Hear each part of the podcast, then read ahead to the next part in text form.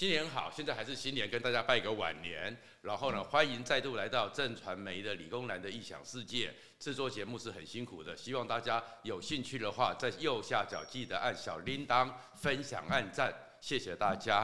然后呢，今天呢再来拜年。我们到时候过了年的时候呢，其实大家都很在乎一件事情，就是今年到底怎么样。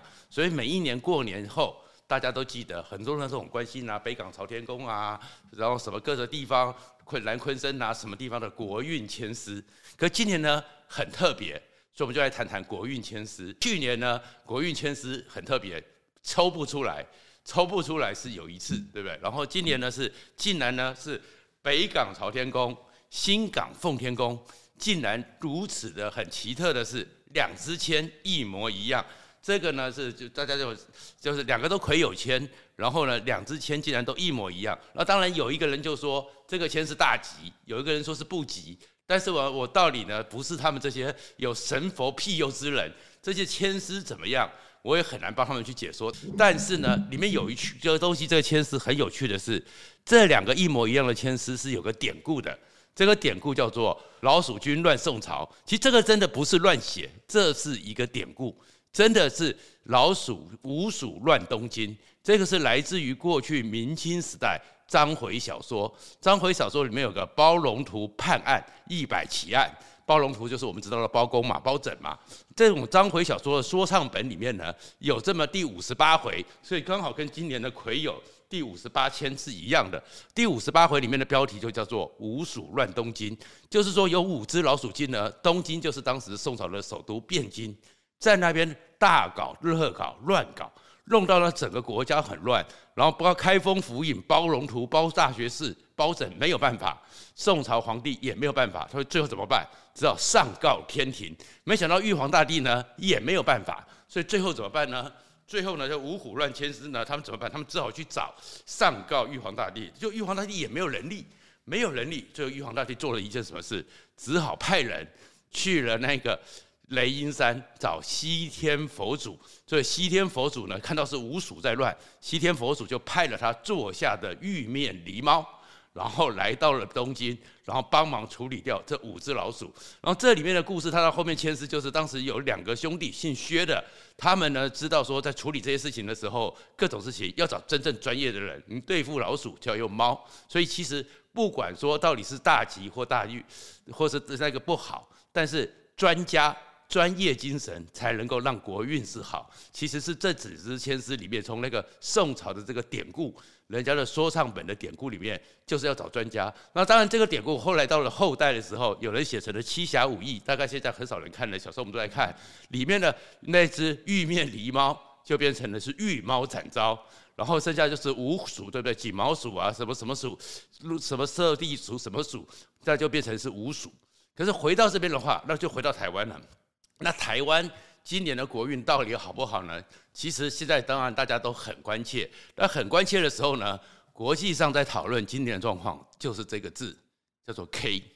什么叫做 K 呢 ？K 的意思就是，你看 K 是这样子，然后往上走，有一部分是很高的，另外一部分往下走。所以台湾大概也会变到这个，就是 K 字形的一个发展。这个国运呢，其实是一个很艰辛的挑战。这 K 字形的发展是什么呢？ 就是说，如果是好的呢，它会非常的好，继续往上冲。然后呢，我们有没有专业精神？有。我们去年为什么那么好？因为我们呢有一个全世界最专业的半导体团队——台积电，所以我们的经济在全世界这么因为疫情状况、因为各种情况之下，其实我们是很好的。但是呢，另外一个状况是因为台积电，因为大家在抢，所以呢，我们的出口 也因此而旺盛起来，所以这 K 往上走得更好。然后很多人呢买了台积电都赚了，很多的医院也因为在这个疫情的状况下，包含现在很多生技厂商也开始往上发。好，这是走好的。可是不好的呢？去年的时候，联合国的劳工组织告诉你说，因为疫情，全世界有两亿五千五万个劳工因此失业。 而今年的疫情继续下去之下，所以如果你不好的人，你会更惨。那这个东西就是台湾，你回到这边来看，没有错，台积电很好，可台积电的员工四万人，那四万人当然里面大多数是在台湾，可这四万个台积电的员工，你会羡慕死，要喜欢他们。那很多人呢，身上有钱的人，他呢开始去抢进股市，所以呢，台积电也增加了很多小股东。可是你去看数字，大概是六十一十万的人有钱。有他的储蓄，他在生活所需之外还可以拿出钱来买了台积电股票，买了 E T F， 所以他们呢也都是越来越好，口袋越深的人都是越来越好。但是另外一方面呢，口袋不深的人他们怎么办？台积电多了六十几万的小股东，那你就赚到台积电。可是全台湾两千四百万人，那其他两千三百万不是台积电的股东，你有在这股票一万六、一万七这样子一直往上冲的时候，你有分到吗？再过来很多的员工，你再怎么样，竹科、中科加南科，全部加起来，包含关键厂商、半导体这些科技业，就是四五十万人。那其他的一千多万的劳工，你有赚到吗？所以其实这个 K 字形就会是今年台湾严峻的考验，包含是我前几天跟几个医生聊天，我有一个同学，国中同学，他呢读完医学院之后，他没有到大医院、大医学中心，他回家乡开诊所。前一段时间，这几十年来，他好忙哦，因为他是小型的诊所，然后也很赚钱，因为小型诊所里面生意很好，很多人的家庭医疗什么都去找他。结果他去年的时候，到处在脸书上分享，他带着他的太太、女儿，到处在台湾游山玩水。为什么？因为去年的疫情的结果呢，医生体系里面都有这种 K 字形的发展，好的是往上走。所以你看，大医学中心，第一个呢，他们得到政府很多补助；第二个，在这个处理疫情的时候，然后整个健保，就是很多人都戴口罩、勤洗手，流行感冒没了，很多病也没了，所以呢，医疗的负担也减少，健保也省了很多钱。可是小型诊所平常就是看这些的，他们反而没有生意，他们也没有能力做这种整个 COVID 十九 的检测或隔离。所以他们空下来了，所以他们过得很辛苦。同样的，我们的很多旅行业、旅游业、航空业、传统产业、工具机产业，这些产业他们其实都很辛苦。然后这 K 的状况又会产生很多状况，比如说抢东西，抢什么呢？抢劳工。台积电这个产能不断的扩增，全世界连白宫都要写信谢谢台湾，德国都要说用晶片来跟我们换一点东西。可是他们在扩厂。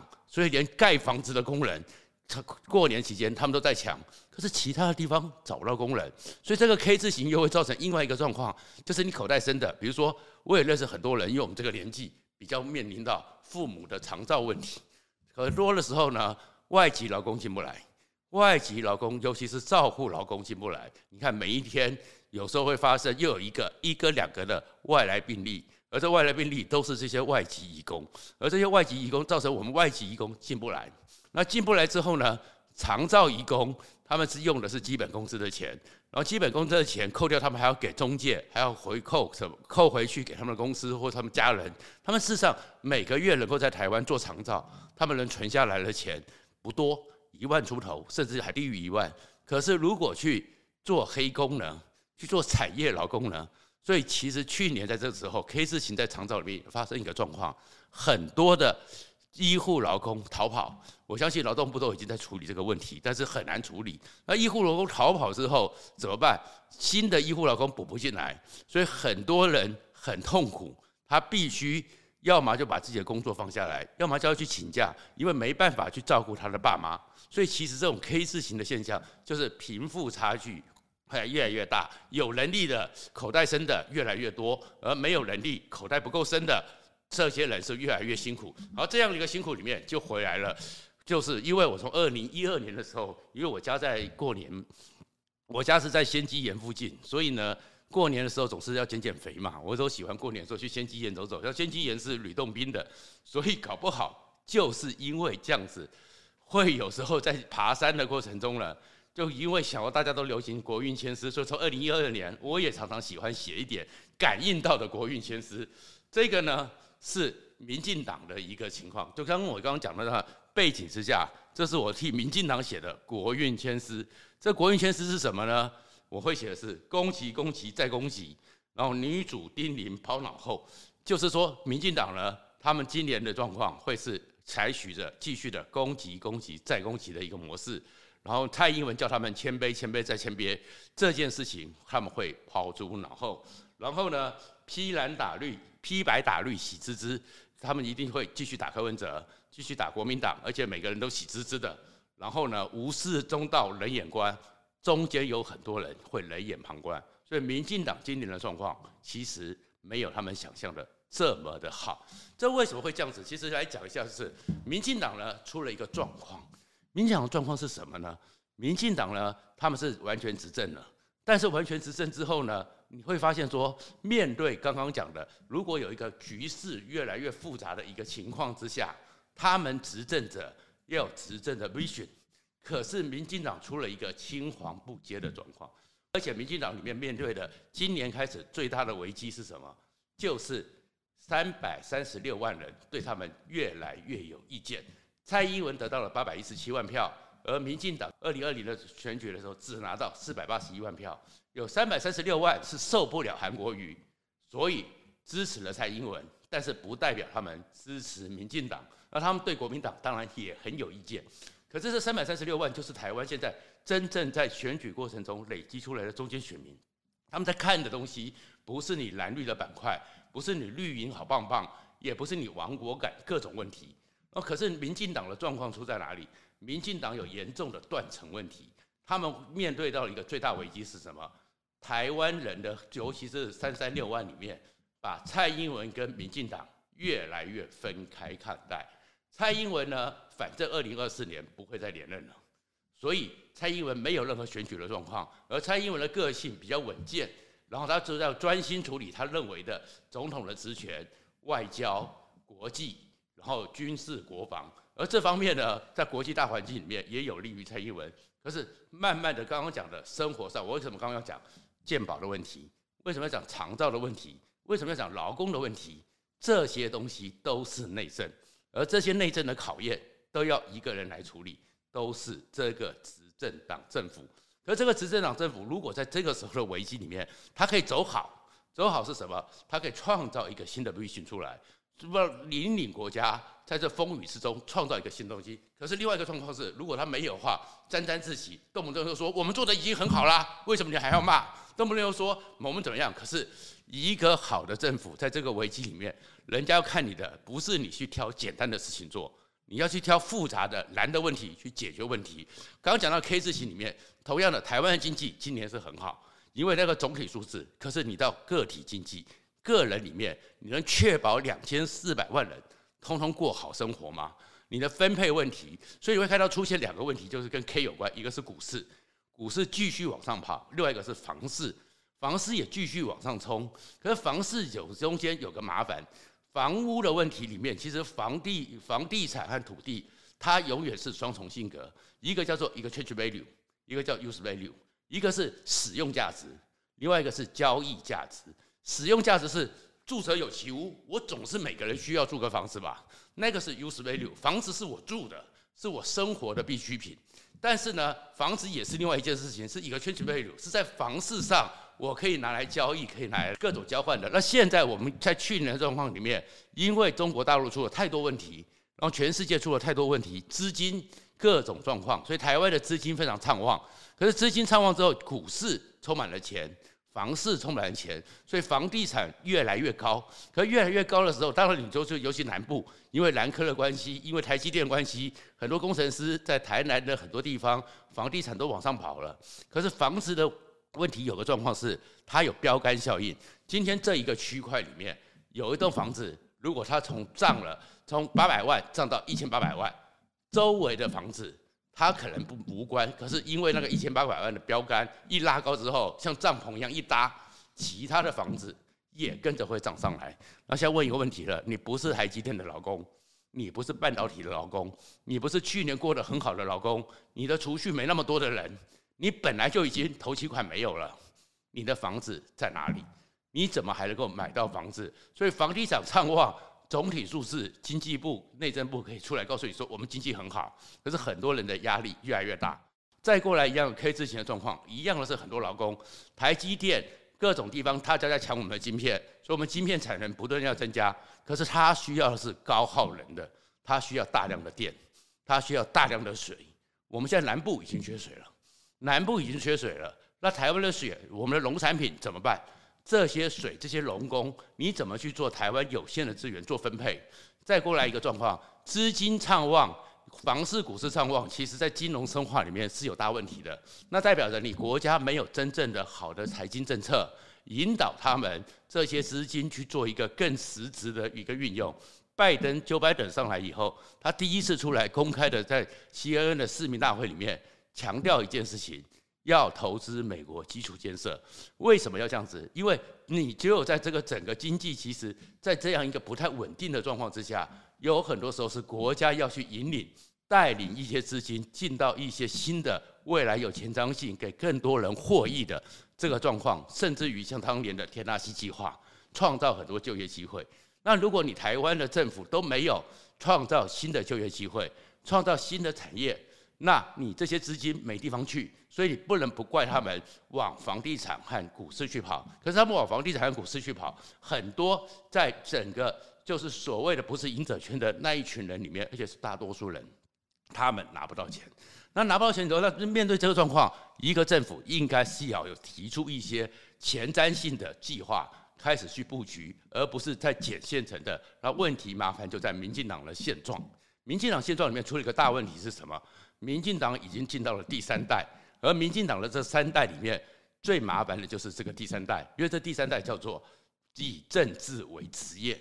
早期的民进党党外，从郭雨新开始，为什么让很多台湾人敬佩？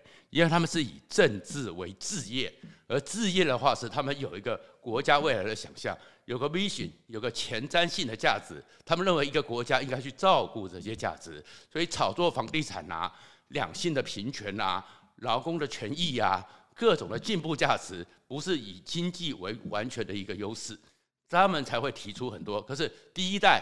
这个美丽岛时代是充满了愿景的一个时代。那当然，他们在过程中也有很多悲惨的故事，或让我们觉得非常感佩的故事。然后到第二代呢，是律师时代。陈水扁这个时代代表的是非常的务实，非常的精于计算，是一个最务实的时代。可再下来一代呢，他们这一代我们称为助理时代。他们一出来之后，他们这辈子的工作就是当这些律师时代的助理。 然后随着年纪的增长，轮到他们了。可是他们里面，他们擅长于哪里？说话的艺术，因为他们在选举过程中，在整个过程中，他们的生活经验，他们并没有实际上在参与台湾各社会、各个城市、各种职业的所有类别。他们就是以政治为专门的职业，所以他们懂得权力游戏，他们懂得说话的艺术，懂得在选举过程中操作。可是他们有没有被选？ 你能够看到说，现在民进党好多县市长、好多新秀，可是你看他们做来做去，都是用我们叫做媚俗，在政治学上的媚俗或猪肉桶很热闹，但是热闹之后完毕之后留下什么？哎，这个市长做得很好，这个市长呢，今天是卖卖什么美食，什么什么观光旅游，什么什么烟火，完毕之后有留下一点东西给下一代人，能够因此而分润更多。 能够从整个结构、社会结构、邻里结构，或是整个建筑结构有所改变吗？都没有。所以你看到整个民进党到目前为止面对这样的局面的时候，他们没有能力分出真正的所谓的带领。而民进党更大一个问题出在哪里？在这个局面以下的，因为他们都是这种选举出身的，所以呢，他们习惯于就是板块，但是他们就进入一个三分之二的陷阱。什么叫三分之二陷阱？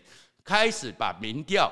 作为做区隔化，开始所谓的选举的切割，是从克林顿，美国的克林顿那时候莫里斯，最后呢就是用选举用民调，所以很容易的，美国的克林顿把老布希给打败了。可是后来克林顿呢写那个莫里斯写了一本书，叫做《三分之二的陷阱》，就是你每次做民调的时候，你都会去，我在做一个民调，我很精准，很科学。